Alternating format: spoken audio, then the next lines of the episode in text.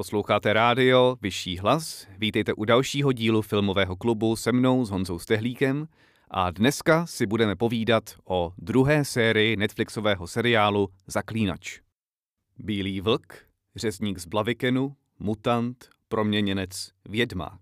Všechny tyto přezdívky nese bělovlasý zaklínač, o němž Netflix v roce dva tisíce devatenáct vytvořil úspěšný fantasy seriál, jenž vychází podle slavných knih z polského spisovatele Andřeje Sapkowskiho. Ty vypráví o Geraltovi z Rivie, který se živí jako zaklínač, profesionální zabiják příšer ve fantasy světě, který se jednoduše nazývá kontinent. Ten je nejenom plný příšer, ale i politických intrik a pletich mezi králi, čaroději a šlechtici, které mnohdy připomínají i reálný svět. Původní knižní předlohy zaznamenaly v devadesátých a nultých letech mimořádný úspěch především ve střední a východní Evropě, přičemž na jejich motivy následně vznikla i polská seriálová adaptace. Ta však fanouškům příliš nevonila, dokonce i sám autor knih prohlásil, že, když to převedu do slušného jazyka, stál za nic. Světově však Zaklínač prolomil až s příchodem videoherní trilogie, kterou vytvořilo polské studio C D Projekt Red.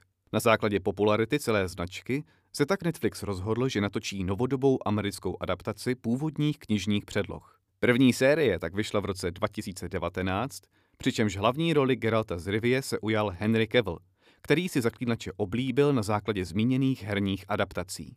I přestože u nás je první série mnohými silně kritizována, obecně se dočkala poměrně pozitivního hodnocení.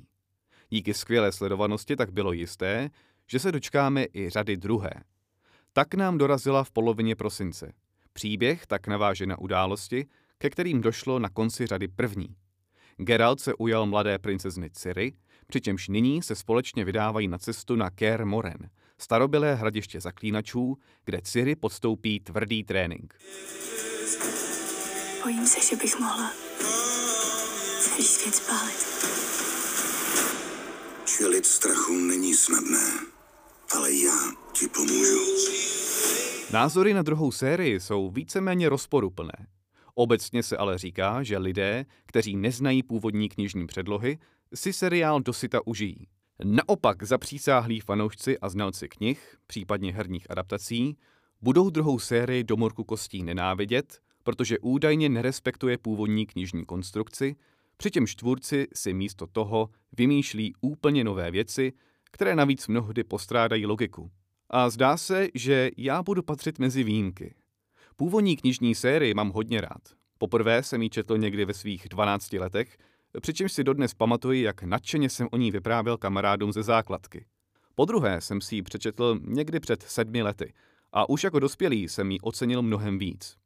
Taktéž jsem několikrát dohrál všechny tři herní adaptace, které jsou jedním z největších vzkostů na poli R P G žánru. Bezpečně se tudíž dá říct, že jsem znalec a fanda jak původních knižních předloh, tak i herních adaptací. A zcela upřímně a hrdě říkám následující. Házejte po mně rajčata, jak dlouho chcete. Ale druhá série Zaklínače byla super. Pojďme si říct něco o tom, jak fungují filmové a seriálové adaptace knížek. Evidentně je zde totiž ještě mnoho diváků, kteří si myslí, že prostě stačí na plátno převést všechno, co se v původní předloze píše. A to zcela do puntíku. Tak to ale nefunguje. Styl vyprávění se v audiovizuálních dílech od knižních předloh bude vždy výrazně lišit, v rámci čehož pak musí zcela nevyhnutelně dojít k určitým úpravám, aby ona adaptace nepůsobila moc bez duše a bezcílně. A tak nám nastupuje druhá série Zaklínače. Určitě byste neměli poslouchat všechny ty řeči o tom, že nejnovější řada není podle knížek.